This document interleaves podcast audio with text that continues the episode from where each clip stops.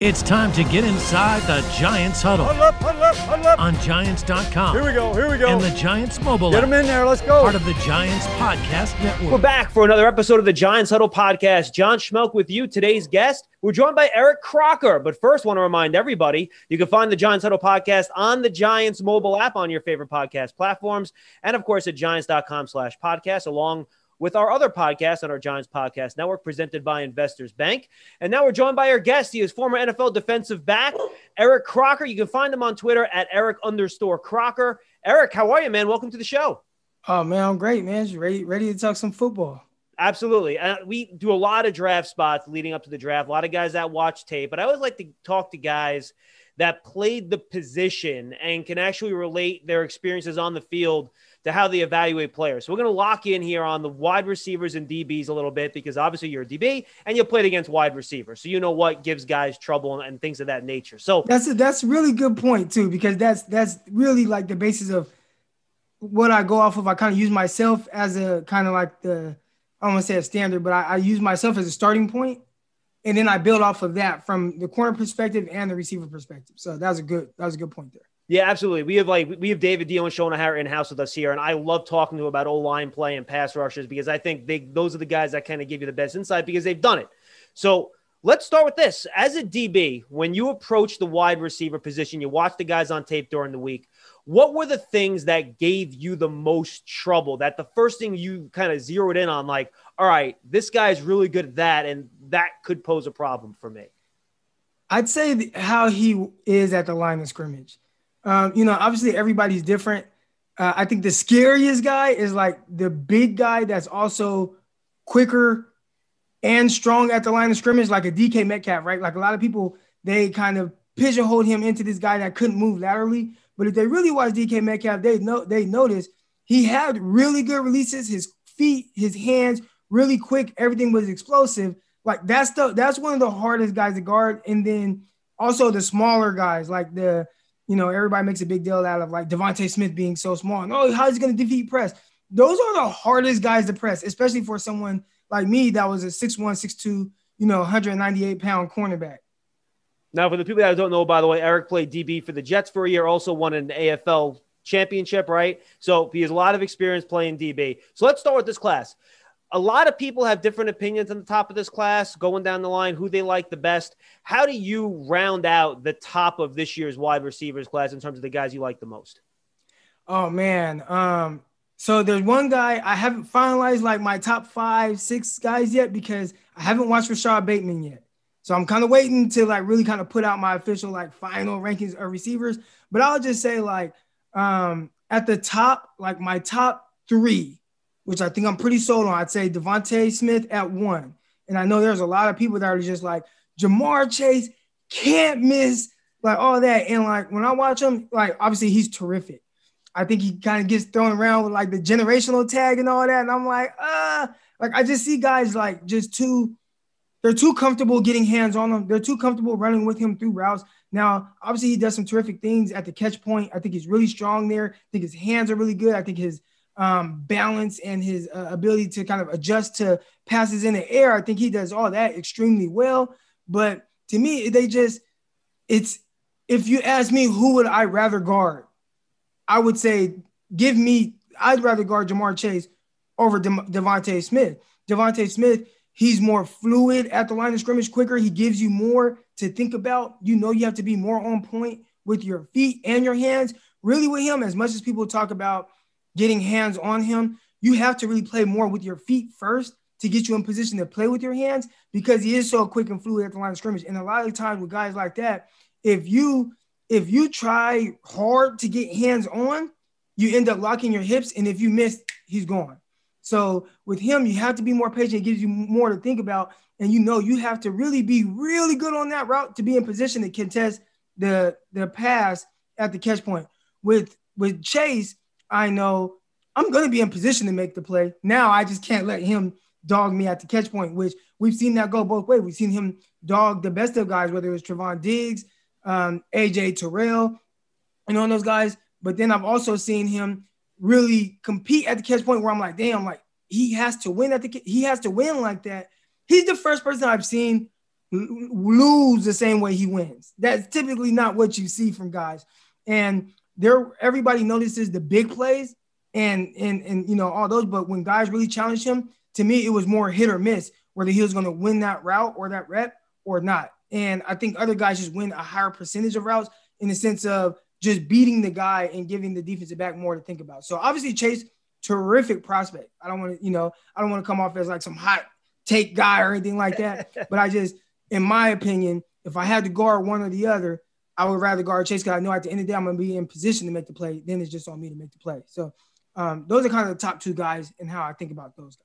I want to follow up on Chase for a second because I thought one interesting thing from his pro day, he measured with under 31 inch arms, which is short for for a wide receiver. And I know one thing you focused on when you did your video breakdown on your Twitter account on Chase was his inability sometimes to get off a press. And guys were willing to press him. They got up on him. And I think when you watch Chase, which is interesting, he doesn't create that obvious separation that other guys do in his routes, right? He's solid. He gets past guys, but his windows that he creates for quarterbacks is smaller, but to your point, he's able to make those contested catches. I kind of compare him a little bit to DeAndre Hopkins that way, right? He's not the quickest guy, not the fastest guy, but if he's got an inch, he's got two feet on you, right? It's right. kind of that's how you look at it. So, what do you think that arm length thing? Do you think it has to do with his ability to get off the line and just how you kind of balance out his total package, even though he doesn't get that kind of great separation you see from a guy like Smith, a guy like Waddle, guys like that? You know, I think it just it just comes like, does he have not so much the arms? It's it's really more of does he have the suddenness and the twitch? And I've seen it at times, so I know it's kind of there. But I think he has to work on becoming more consistent with that part of his game. You know, like the, the twitchiness, the suddenness, the ability to kind of get outside the cornerback's frame to really get the cornerback to move this way so he can come back that way. And if he can learn to do that, then then we're talking about what how people view him, you know. And maybe he didn't do that a lot. I mean, we're talking about somebody that was 19 years old, you know, putting up the uh, all-time production in the SEC. So that's impressive in itself. But even then, I view it as, hey, like, how is he winning? How does that translate to the NFL?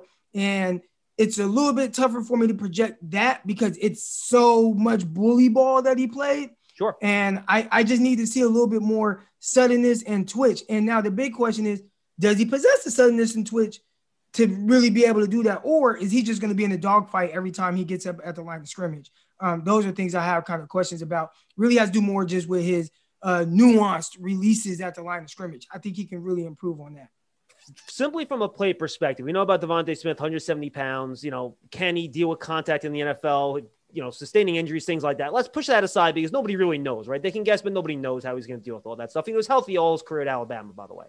So, simply as a player, if you see a guy that's lighter in their mass, he's very slim, doesn't ha- isn't very broad, narrow type of body as a corner, is there stuff that you can take advantage of with that? Or does it come back to what you kind of said in your first answer, where those guys are more difficult to deal with simply from trying to beat them in coverage?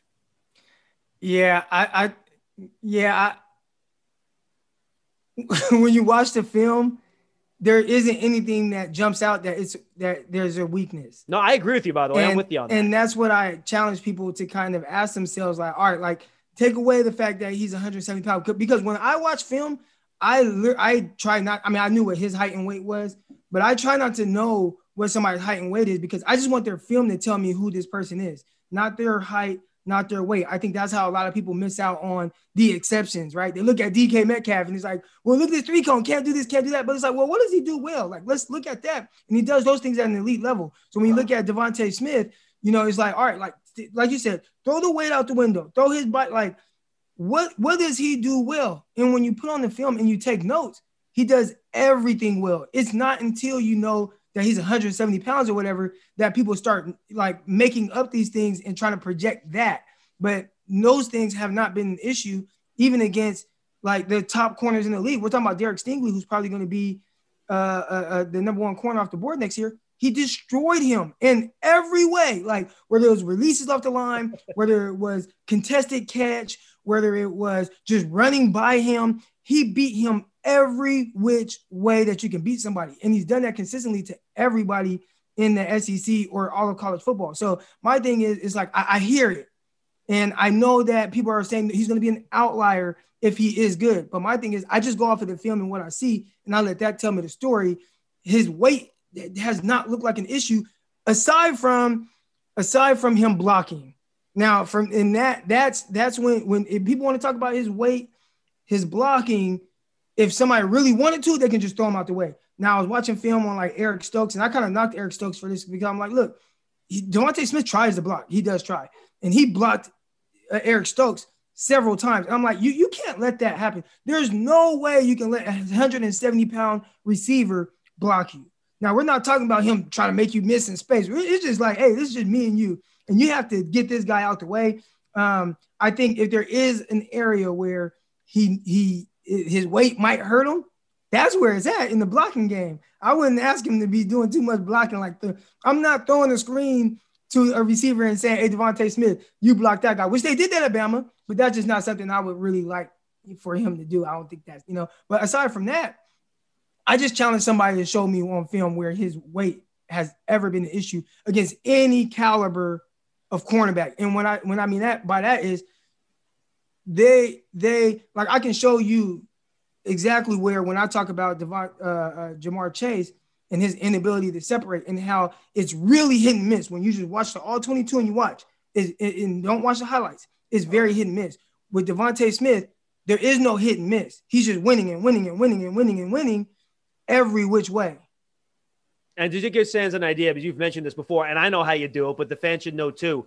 You're not just watching catches; you're watching full games of all 22 to to, to break down your analysis, right? Yes, um, several games. I usually go, you know, so most of the time with a guy, it takes me about one game, maybe two, to at the very least understand who this guy is. And then I'll watch, I'll continue to watch games just to make sure, okay, well, what's consistent?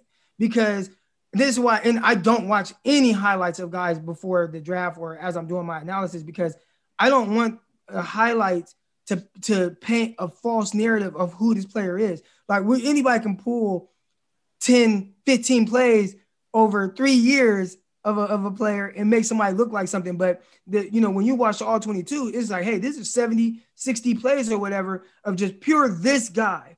And I want to know what exactly he struggles with and what is he, you know, consistent with. So yeah, it's not, you know, I'm I'm yeah, I'm definitely watching the all 22 and letting that paint the picture of the player for me.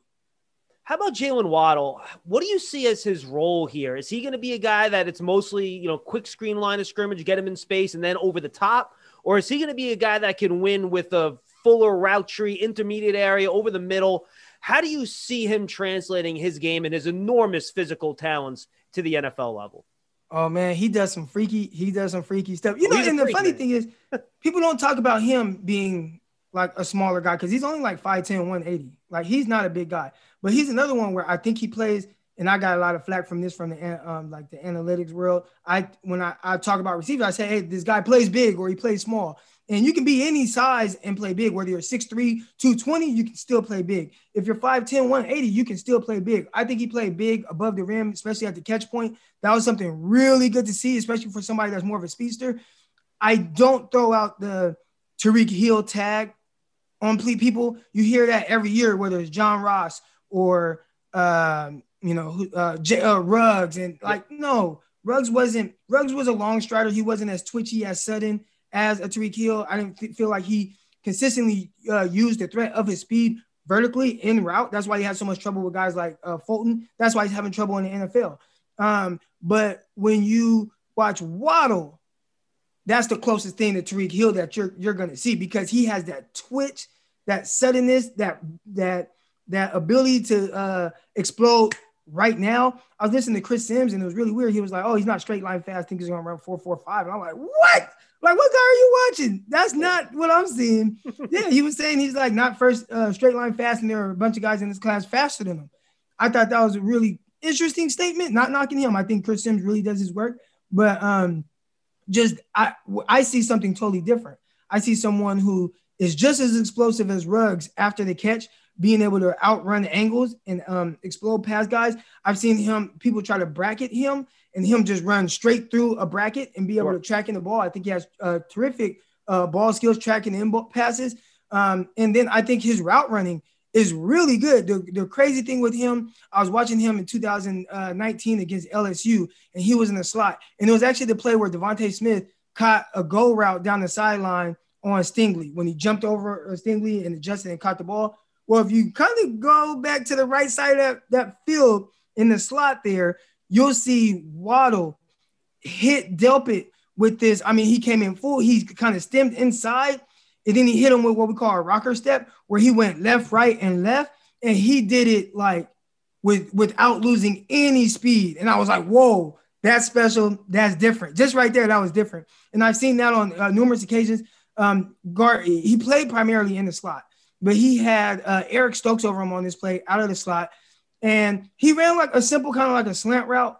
But when he put his foot in the ground, he separated from Stokes so much. And we're talking about Stokes, who is a four two five guy, right? He separated him by like six seven yards. Whereas like okay, he has some different stuff to him, a different type of juice. So I think he kind of really gives you a complete package of receiver as well. It would have been nice to see him work more on the outside so we can see him consistently. Like okay, can he win vertically? Just line up on the outside. You assume he can, but that wasn't something I was really able to see how do you compare this group at the and we'll stick with the top of the class mostly compared to last year's top of the class how do you group these guys together how would you rank them uh okay so i like the top of this class more now i think last year you had a deeper more depth like day two day three sure um and there were certain guys like you know like i probably would take like michael pittman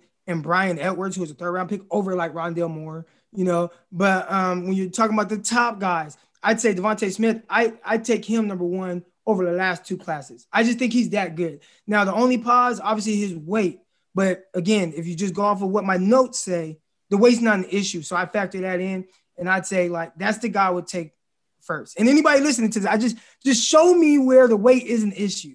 Show me, well, except for block. I know the blocking is. But Something at any other Eric, part, you've had this argument with people before. I, I, I can tell. I think all the time. I mean, it's like, oh, the weight, 170. Oh my god, and I'm just like, oh my god, okay. But um, so he he would be first, and then I would say probably probably Chase because he just does some special things. And then I and I've kind of come along on him and just try to look past the like, okay, and try to project more. Like, all right, Eric, this is what you're seeing, and I know it's not pretty, but let's project this to the next level and can he get better at the suddenness and twitchiness and, and quickness and, and craftiness of playing the receiver position? I think he can. So I'm gonna put him at two. And then I would go um, Lamb. And then I would go uh, Dyami Brown, maybe. Ooh. And then like Jeudy, Jefferson, and then yeah, the kind of the rest of the guys from there. Oh, and, Waddle. And then you have Waddle, around Jeudy's area. Yeah, bet? yeah, Waddle right in there. Yeah. All right, I got to ask about Dyami Brown now because I was I was going to jump to that second tier of guys, and I happen to really like Dyami Brown, and I don't know why people have him like the middle end of the second round. The dude averaged more than 20 yards per catch for two straight years. He just runs by people all game. Why do you like him so much? Um, I, will tell you what it is. What what people are saying is so I'm watching him, right? I'm breaking him down, and I tweet out uh, tweet out something. I'm just like, man, like the tough thing about watching Dyami Brown, I was like, he only runs like three routes. I was like, this reminds me of DK Metcalf coming out of LSU, um, Ole Miss.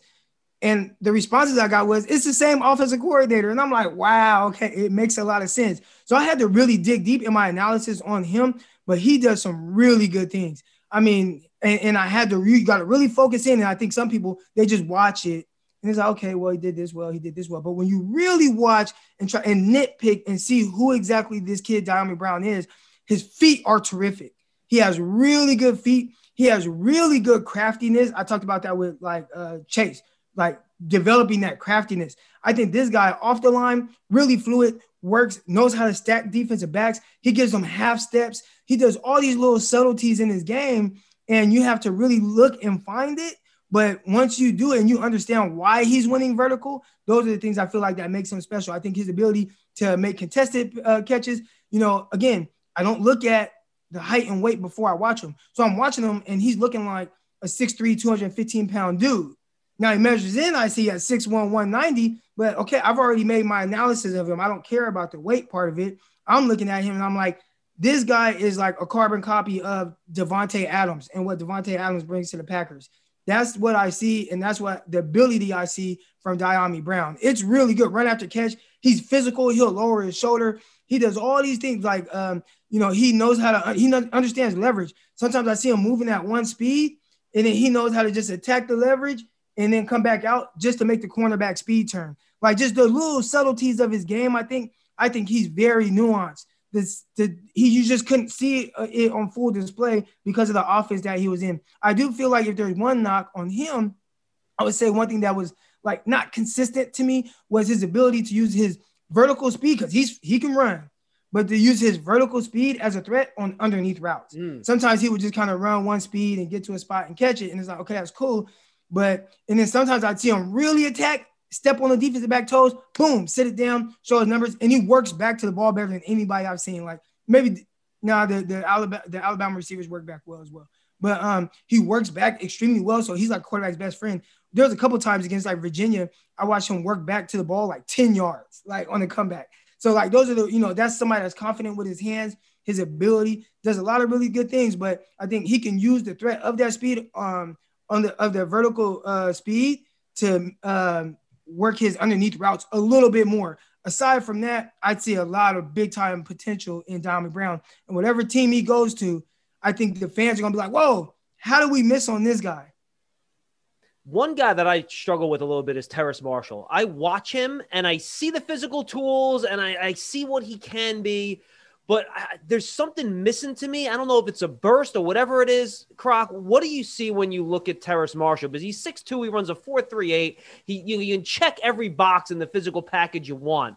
But what did you think of him when you watched him on tape? Because that could be a guy if the Giants don't go wide receiver in the first round. If he falls down to 42, maybe that's a guy they could try to snag.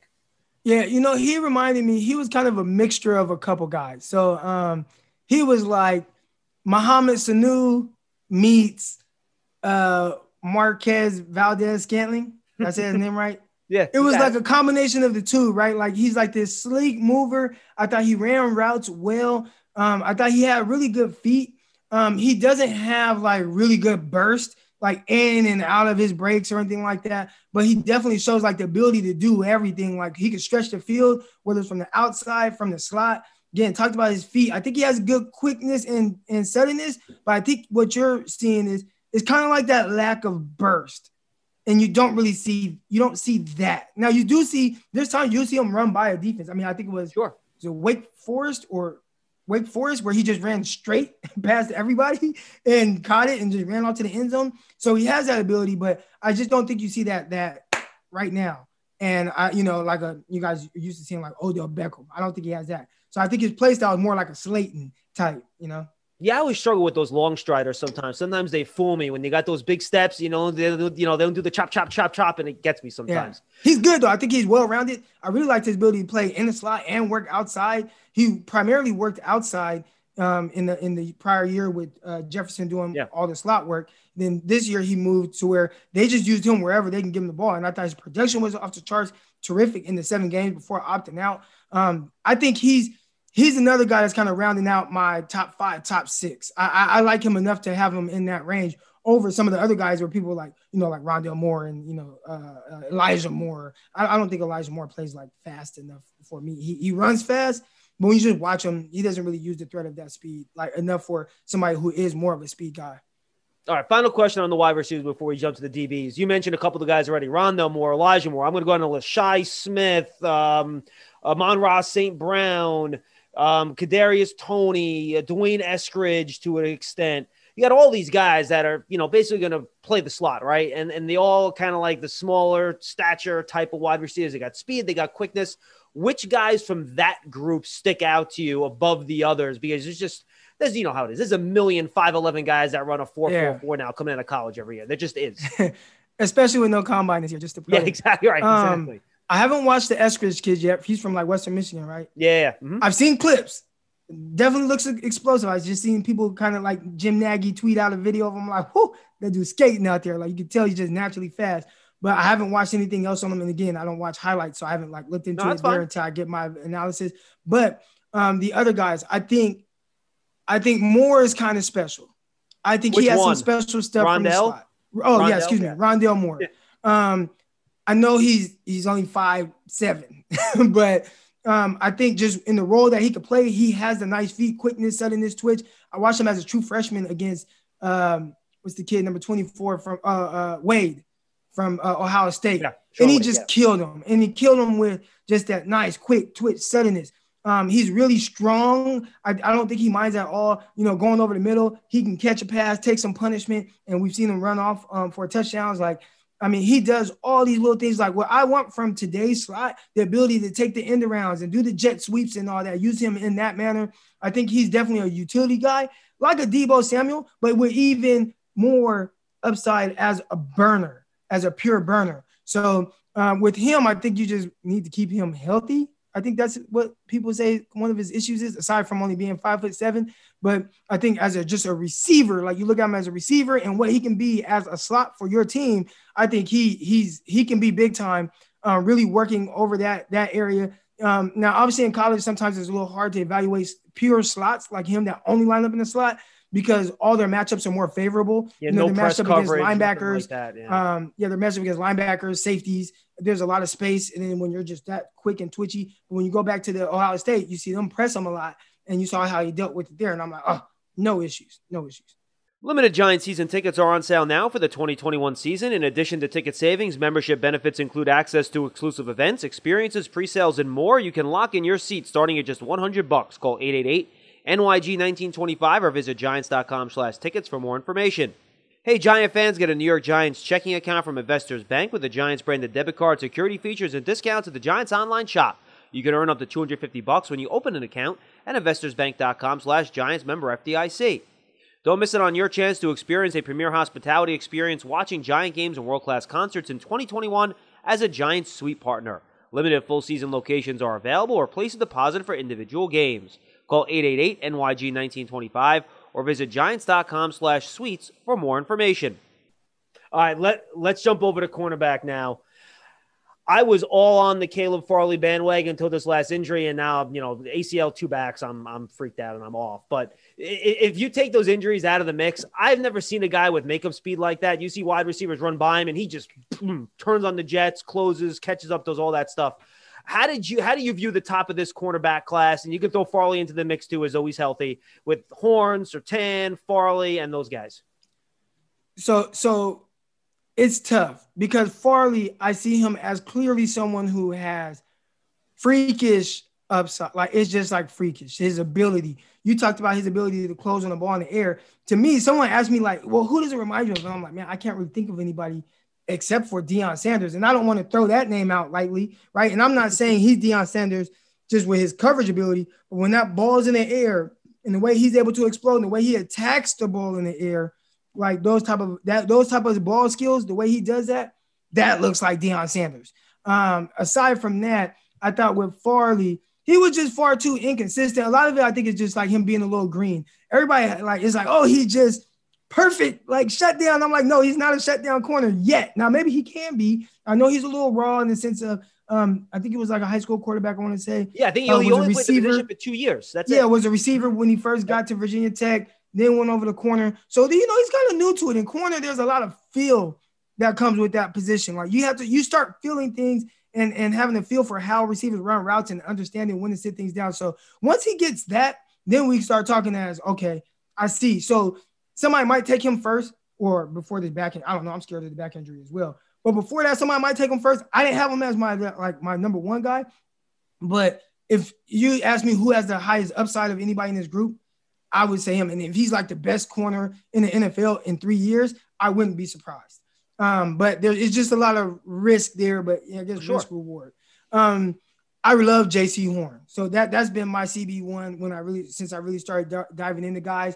Um, I just think his his mentality, he has these things that you can't teach with his, the way that he approaches the game. And that's the hard part for a lot of teams. They want to know, like people like, oh, this guy was a bust or this guy was a bust. A lot of times the, the teams didn't evaluate the talent wrong. They evaluate the person and Mm. you know if he's gonna work hard once he gets money, how's he gonna be? You know, um, is he an alpha guy? Well, is he soft? How is he gonna uh, respond to adversity? And when you look at Jaycee Horn, he exemplifies everything that you want in like a CB one. You know, everybody points to the Auburn game. That wasn't the game plan. Hey, you go take Seth Seth, Seth Williams. That was him saying, "I'm guarding Seth Williams. Like, uh, let me put me on him. That's their that's their guy. Put me on him." And guys that go out of their way to to to like just do what's best for the team and feel like, hey, I got this ability and I can I can eat this dude up. And he did. He made it rough on him. I know people talk about his ball skills, whatever. His cover skills is what stands out most to me. He's able to cover any type of receiver. I thought he did a good job on Elijah Moore, which guys like him that are six foot, six one, uh, 205 pounds. Yeah. A lot of times it's harder to mirror match guys in the slot that are five nine, 180 pounds and run four threes. I thought he guarded him. I thought he did very well. Now, some people might point to the Alabama game the, the year prior. I thought he struggled a little bit with DeVonta Smith. I think DeVonta Smith's the best receiver in the last two years. So, like, okay, he's struggling with DeVonta Smith. I get it. Like, but even then, and when I say struggled, there everybody might point to the slant route that went for a touchdown. I thought he was there. He looked like he maybe peaked and then it was over. But um, there were some other things that I watched from that game that you can probably only see on all 22 because it was away from the ball. But I just noticed that he was a little too worried about DeVonta Smith going vertical and he was playing too far upfield shoulder. DeVonta Smith was sent routes down and and he kept drifting upfield. So that was one thing I know. And I know, um, but then there's other plays in that game where he's playing off coverage against against the DeVonta Smith, which is extremely hard. Nice back pedal, gets out of his break, boom, punches the ball out, you know, for an incomplete pass. So you're like, okay, I'm seeing him compete from off coverage press. Obviously, he lost some rest, but he's still competing. Then there's a play on the goal line where he was communicating with everybody, getting everybody set up. And then they tried to high low him. He took away the flat route, flipped his hips, knocked away the uh, the corner route. Like you see him start doing those things and just understanding what his mentality is and what you see consistently on film. It's hard to see say that there's somebody better than him in this class or that project better at the next level. And then my next guy, I know everybody likes Surtain a whole lot, but I really like Greg Newsome. Mm. Now his injuries, that's another thing. I don't know. You know, I, I'm not a I'm not a doctor or anything, medical staff, but just the film, like he, I think he's the most well-rounded, most scheme versatile corner in this class. His ability to play press is pretty much just as good as anybody else. I might not be as consistent as Surtain. Surtain makes it look really easy, but um, for the most part, like his press is really good. I did a terrific do- job reading guys down and not being scared of uh, the vertical threat from receivers. I thought he did a really good job with his feet. I thought from off coverage, he was just as good as he was press coverage, which I'm watching again. I don't look at height, weight measurables or anything. I'm looking at him on film and I'm like, okay, this is a 5'10, 180 pound guy.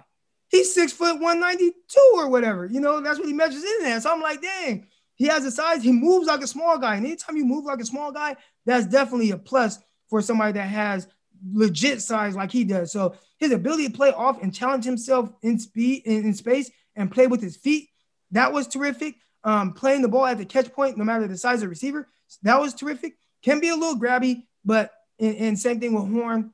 I don't mind the grabbiness as much. I know some people do, but it's like receivers push off. You got to grab sometimes. Like it's just a battle. You're more likely to get flagged as a cornerback, but it just kind of is what it is. It, it's a tough position to play, whatever. So he has some flags, um, whatever. But just his pure ability, I, I loved his game. I, again, most scheme versatile corner in this class, in my opinion. To and what I mean by that is he can go play for the Broncos. He can go play for the 49ers. He can go play for the Giants. No matter what your scheme is, cover four scheme, cover three uh press bell scheme, he can play in it. So I really like him a lot. And then Surtain, I'll touch on Surtain real quick. Why I'm not as high. I mean, I'm high, clearly. I have him at like CB3, right? I really like his ability. Um, I think he's probably the most consistent press corner I've seen in recent years. He lacks that suddenness and twitchiness. Yep. And there are a lot of people that were questioning his speed. And I was telling people, no, it's not his speed. That that's not what you guys are seeing a lack of. And they're like, oh, well, Change of direction, slow. right? Change of direction. Yeah, it's his change of direction, it's Mhm. his quickness, his twitchiness. That's what you're seeing a lack of there. So I feel like, you know, I would have liked to see him against his receivers. Like, let me see you against DeVonta Smith. Let me see that. let me see that practice film. You against uh, Jerry Jeudy. You know, I think just his suddenness, his twit, like he moves at one speed all the time. So again, I think he's going to be a terrific prospect. I'd expect him. I mean, if he went, it was the first corner taken, I, I, I wouldn't be surprised at all. Um, again, a lot of my rankings go more off of my preference and not what every how everybody else should think. But I, when I watch him, terrific press guy. I just think from off coverage, I was watching him in, in the bail. I didn't think he was really anticipating and reading down routes uh, very well and reacting to it right now. Um, I thought if he's playing like cover two, yeah, he cl- he clicked and closed and diagnosed things in front of him very well. Close, make tackles. He's a physical, physical aggressive tackler. All that's great. But I just I, I would like to see a little bit more suddenness, twitchiness from him. But definitely, I, I thought he played well, and he played a lot in the nickel too. Like in previous years, um, there was a game like Duke he played primarily like in the nickel, so he has that aspect. But even then, the nickel, how he was asked to play at Bama in comparison to how they'll ask him to play at the NFL, two totally different things. No, I'm with you. I, I agree with everything you said about Surtain. He's not manning up some 5'11 quick slot receiver in the NFL. It's just not. I, I ideally, I, I don't think that's, and I'm not going to say he can't, but that's not an ideal matchup for him. Yeah, I'm with you. I'm with you on that. I want to go back to Horn for a second. Two things. One, I agree 100%. You're not going to find a guy that can, in one game, cover Elijah Moore, and then the next game, go cover Kyle Pitts and actually cover both guys, do a pretty good job, right? right. That's not going to happen very often. You mentioned the grabbiness because that is one thing that I notice and other people have too. Is that something you can coach out of a guy a little bit? Because there's no legal contact in colleges. You know, you do have that in the NFL. Is that something once a defensive backs coach in the league gets his hands on him with his physical traits? I think he tested 95th percentile on all his testing at his pro day. Again, it's not combine, it's pro day, it's different, but still, can you coach that out of him given his physical gifts where he's not a guy that has to grab to stay with these guys? It's just something that he does. I think it has to do more with the training, um, like in the off season. I think everybody thinks like these NFL guys, they get to the like, or these kids coming from college go to the NFL, and it's like, oh, they're going to develop you. But at the NFL level, they really focus more on developing your mind. Right. Like they want to do whatever they have to do to get you on the field to be, be able to get you ready for the next game.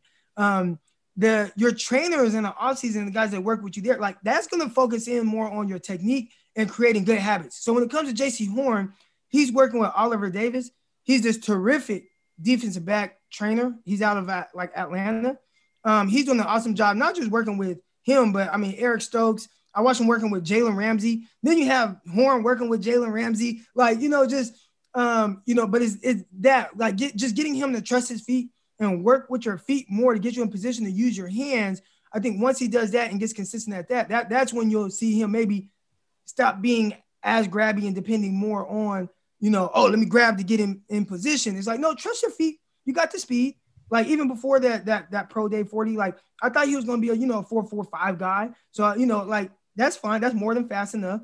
Um, explosive player. So yeah, I, I think he's gonna be fine there. But it, I think that the work to stop being as grabby, it starts in, in your offseason training with like a personal guy. NFL, they prepare you more to get in the game. Can you talk about the mental adjustment? Because we've seen some really good college cornerbacks. Jeffrey Okudah last year, for example. I mean, you watch him, you couldn't find much wrong with the guy. So he struggled in his first year. Somebody described it to me going from corner in college to playing corner in the pros is like trying to drink water out of a fire hose. There's just so much coming at you, and you it's just hard to take everything in because it's so much more complicated. What is that transition like? And why do even the best college corners have a bit of a slower process than other positions trying to play that spot in the pros? Oh man. Um, so whew, it, it's it's difficult. So when I got to the Jets, right? Um, I'm coming from a division two school where we primarily played like a couple of coverages, cover three and like cover one. Right. We, didn't, right. We, there wasn't like a whole lot of versatility with it. And then you get to, and then I went to the Arena League. So you have that, which is a totally different game. Then I get to the NFL, I get to the New York Jets. And Rex Ryan it was everything. And just the, the verbal part of it is difficult if it's not something that you've heard. So you have to learn that part of it. Then you have to understand that there's like each coverage, you play a certain thing a different way. So whether I'm in man, I play this stack a different way. If I'm in zone, I play the stack a different way. And even on the zone is different because if it's a fire zone, I play it this way. If it's sky, I play it this way. And you have to be able to um, figure these things out right now because it can be something and you're lined up and there's two guys there and you're like, okay, I'm good.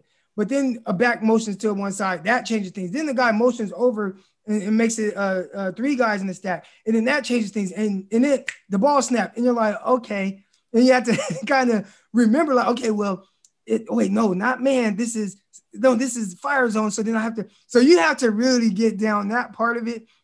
Um, and I think that's the most difficult part. Now, for me, it might have been more difficult because I went to a division two and in the arena league. Now I'm coming in, the verbiage is totally different. For Okudah, I didn't think the Lions were a good fit for him. And I was saying that before. Like, if I'm the Lions, I don't take him. Really, if I'm the Lions and I want to do things with Okudah, like I did with Darius Slay, and they have they put a lot of responsibility on. But Oh, if yeah. I'm going to put those t- same type of that, that's not Okudah's game. Let him play on the outside. Let him press from there, or let him um, press Bill, read concepts down. I thought watching his film, he he played press Bill and reading concepts from there, as well as it looked like Josh Norman in that that Super Bowl run with the Panthers. Like it was next level. Have him do that. I didn't think he was a guy that I want like hey, you're just to match on this guy, or I'm to line you up anywhere in the slot on the outside, and he's to consistently excel from there. And so, if I'm the Lions, like I think you're the guy you wanted was Henderson. Now we'll see how the Lions adjust, and they, they, they got a new staff coming in and everything. And Glenn, Aaron Glenn, I want to say the defensive coordinator, I think for there now. Yeah, I think I think that sounds right. Yeah. Yeah, and he was he was a scout when I was with the Jets. He wasn't even like a coach. He was just a scout. So I had conversations with him. But um, we'll see what he brings to the table in the sense of like the coverages. I know if it's anything like they ran in in New Orleans, and I know he was just the defensive back coach. A lot of times, if you're just a DB coach, you don't have a whole lot of input on the scheme. You just coach your guys up for the scheme that your DC has in place. I think they ran a lot more like two man and stuff like that. And I think even then, I think I think Okudah would be solid in that. We'll, we'll see, but he's definitely going to have to adjust and work on some of the you know different parts of the game. I really liked Okudah, but um, I just didn't think that was a great spot for him coming out. And I'd be weary of drafting the corner top three anyways, unless he's like, you know, just way different than anything we've seen. Yeah, you're right, and you're right. Okudah at Ohio State played a lot more, you know, outside leverage, cover three, read the quarterback, off Yeah. coverage, all that stuff. I'm with you 100. percent And he excelled at that. He played that oh, so well. really good at that. All right, let, let's go to this next group now. So if the Giants are picking at 42, you're going to have that next group of corners, the Eric Stokeses, and you, you can throw the slot guys in if you want the Asante Samuels. I don't know if you like Stokes' teammate. Who do you like in that next group of corners after you get past those top four that we already talked about, who I think we all, none of us believe those guys are going to last past pick 40? Yeah, so so Stokes is very intriguing because he he's a very explosive athlete. But I know in my notes and in my breakdown um, I did on my Patreon account, I noted that I knew he was an explosive athlete, but only because when I did like a little bit of research on him, I noticed that he was a 100 and 200 meter state champ in high school. So I knew he was a 10-3 guy. But I was saying, hey, I don't think he plays ex- as explosive as he'll probably test and he tested extremely well. Now, I think he can challenge himself more. Like when you possess, I didn't have that speed. I was a 6'1, 6'2 guy. I was a 4'5'5 guy. You know, I had to play everything a little bit more honest. Him is like, no, you can you can challenge yourself more. Like they're not gonna run by you. Challenge your speed, challenge your ability to change direction. And I thought he could have did a better job than that, at that. Now, maybe he just doesn't have it in him to do that. But if you can get him to trust his speed more, then you have a terrific cornerbacks cornerback uh, prospect. But he just has to trust that aspect more. I think Campbell, he's another guy that I was going to test. Well, I think he was like the state 100 meter and 200 meter state champ in like Florida. So he played in high, he played high school football with like uh Surtain, Marco Wilson, and that receiver, the speedy guy from uh Auburn. They were all at high school together. Um, he's another guy who I think even with both him and and Stokes, I think their their their their press ability is terrific. Um, and I think they challenge things extremely well, but challenge yourself a little more. And I think Stokes has a little bit better natural feet than Campbell. Campbell moves, if I had to guess watching this film on like what I would guess his height and weight was, I'd be like 6'2, 205. That's how he moved. You don't want to move like you're 6'2, 205, though. You know what I'm saying? And he measured in at 6'1, 190. I'm like, ah, I need, I need you. Why, why the, why do, why are you and uh the, the, the kid Greg Newsome the same size, but he moves much better. So I need, you know, the fluidity is not quite there, but as a day two guy, I think he's terrific. Um, I think he'll be a solid corner in the NFL. And then there's a guy who I don't know if he'll go day two, or I, would assume he'll go day two at some point, um, but not sure third round or second round. But Benjamin St-Juste out of Minnesota, he's intriguing because he he when I watch him, I'm like, oh man, this looks like a Ahkello Witherspoon.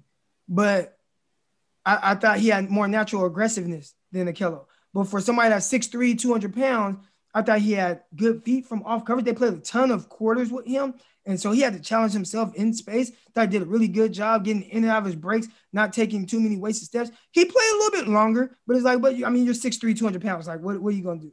Um, but, um, you know, his ability to be aggressive at the line of scrimmage, use his hands, or sometimes just use his feet to get in position. I thought he did that well. Um, there was a play I saw and like that challenged his hips because I'm really big on like, okay, well, how's his fluidity? And the quarterback threw the ball away, but he was running this way. And when the quarterback threw it away, he quickly flipped his hips and ran that way. So those are the things I kind of pay attention to. But I'm like, oh, I like that. I noted that. I put that in my breakdown of him. But uh, you know, those are the little things. I, I like him a lot. If I don't know if he'll go in the top 40, but if a team took him in that range, I wouldn't be mad at that. All right, I got two kind of more generic questions now. For corners, and this goes back to kind of our discussion on Okudah, how much should teams be drafting these cornerbacks based on how they want to use them now? Because to me, the skill sets, if you want a guy to play cover one compared to if you want the guy to play off, uh, you know, the bail on the cover three or zone, you know, I, th- I feel like the skill sets you're asking for can be very different based on the scheme you're playing. So, how much do teams really need to customize how they eventually, you know, rank and stack these players on their boards based on how they want to use them relative to the skill sets of these players. Yeah, I, I, think it's all about like how you plan on using them. You know, because you can look at Nnamdi Asomugha on the Raiders and it's like, oh man, this is a shutdown dude. Like he's just shut down, like can't miss, like wow. And then he goes to a different scheme in Philadelphia and it just does not work. It looks like one of the worst corners in the league. Then the Niners get him and put him in Fangio's defense, and that doesn't work for him. Like that's not who he is. So I think scheme definitely matters. Um, that's why I talk about like Greg Newsome. I'm saying like the most scheme versatile corner in this class because now you can take somebody like him, and it doesn't matter what scheme he fits in it. Um, but there are some other guys that are going to they're definitely going to be a little bit more scheme dependent, and uh, but I, I think that should be a big part of your evaluation. Like how does this guy fit in with what I do? Now, you know, different positions like quarterbacks like quarterbacks, I feel like offensive coordinators should be good enough to be like, no, like let me create my offense around this guy, like right. this quarterback. But corners, you know, defensive coordinators, they're gonna run their scheme and do the things that they want to do, and they're not gonna veer too far away from that. So I definitely think, yeah, you know, you don't just draft a corner because you feel like, oh man, he's just really talented. You know, you if you draft Jaycee Horn and put him in in the wrong scheme, you know, people gonna be like, dang, Croc, you say he was the best corner in his class. Well, I'm like, well, I didn't tell them to play him like that. I, I didn't tell the Broncos to draft him. So, you know, those are things too that, you know, you gotta like, like, I think he's the best. Like, if I'm picking eighth and or ninth and I'm the Broncos, no, Broncos, do not take uh, him. If I'm the Broncos, I would take Newsome before I take Horn, even though I like Horn much more. So yeah, the scheme I think definitely matters. All right, the final question. I'm not trying to discount the importance of speed because if you use it right to the point before and you leverage it right, it's the ultimate weapon. But the more and more I watch and I see how the NFL is becoming a league where you almost win as much horizontally as you do vertically, Croc, I feel like the change of direction stuff is so important now. And I think you are seeing to some extent some of these positions shrinking a little bit and guys, linebackers getting faster and quicker, right? Receivers coming out, they're faster and quicker. How much for you, as someone that played the position, is that hip flexibility, that change of direction, really becoming king of the mound even more than that straight ahead speed? Yeah, I, I, think ultimately it depends on just again like how you are going to use this guy. Now, if, if this is going to be a guy that you plan on saying, "Hey, I, I, might have you do some matchup stuff," and if you have to play in the slot, especially somebody that might have to line up in the slot at times, the, when you're in the slot, it's difficult. You, oh, you know, people, the receivers have two way goes, and there's a lot of space. So you know, you you you get you get caught up in space with a guy and you're a little tight hipped. It's not it's not really gonna look good. Think of Richard Sherman. I think Richard Sherman has done a tremendous job on. It. He's a first ballot Hall of Famer. He should be one of the best corners of my generation. But I don't want to line him up in the slot. You notice Richard Sherman is like, you know what? I'm good over here. This press bill, I can read concepts. Let me let me do that. He, you know, when they did start matching him up, he can match up with a certain style of guy, but he can't, you know, Dez Bryant, I think he did a he did good competing with Dez Bryant in the slot. Odell Beckham, no, like I don't want to see that. I don't want to see Odell going to slot and Richard Sherman going there with him. So, so you know, again, um, I think that that that that ability to really have the the change of direction and everything, it depends on who. Some guy, again, I keep going back to Greg Newsome. I wouldn't mind. I, I, I think he has this, the feet and the speed and everything. There are other guys too. You know, in the corner, I didn't mention Kelvin Joseph. There was a lot about his film that I did not like, but his ability is not one of them. I think he has to really get better with his eyes. I thought his eyes made him late on driving on on um, on receivers. Um, he is out at the top of the break. He'd get his eyes back to the quarterback and sometimes not even drive the man. But if, but his ability, I think you can line him up anywhere. I think his feet are, are terrific. Changes direction. I think he, he like he looks like a terrific athlete, but his eyes are just bad. But he's somebody who is like, hey, if I if I want to line him up outside, I think he's fine there. Line him up inside, he's fine there. He just has to get better with, with his eyes and what he's doing mentally. All right, Croc, tell the folks where they can find your work and everything that you're up to. Yeah, uh, you guys can find me on Twitter at Eric underscore Crocker. Um, I also have the Crocker Report with a bunch of my guys. Man, I have a great team. They put out great content. Um, there's a podcast. If you guys go to Crocker Report um, at Crocker Report on Twitter, bunch of good like content on this stuff with, uh, from a great team. My guy DP uh, NFL does an amazing job there. Uh, my guy John Hagler, like th- those dudes are killing it. And then um, and then I have my Patreon account, which all these things I'm talking about on these break on these breakdowns if you guys uh, uh, subscribe to my Patreon, patreon.com slash croc talk, you can actually see like the visual of everything that I'm talking about right now. Pretty much on every prospect we've discussed so far. You guys can you guys can see all that broken down. So um, that's where you guys can find me. Croc, great stuff, man. Great getting to know you. Great talking to you. Let's do it again next year leading up to the draft and stay safe out there, my man. Thank you. Yes, sir. Appreciate you for having me on. That's Eric Crocker. They call him Croc. He joins us today on Giants Huddle Podcast. We thank him for joining us. It's all on the Giants Podcast Network, presented by Investors Bank on the Giants mobile app at giants.com slash podcast and your favorite podcast platforms. For Croc, I'm Schmeelk. We'll see you next time, everybody.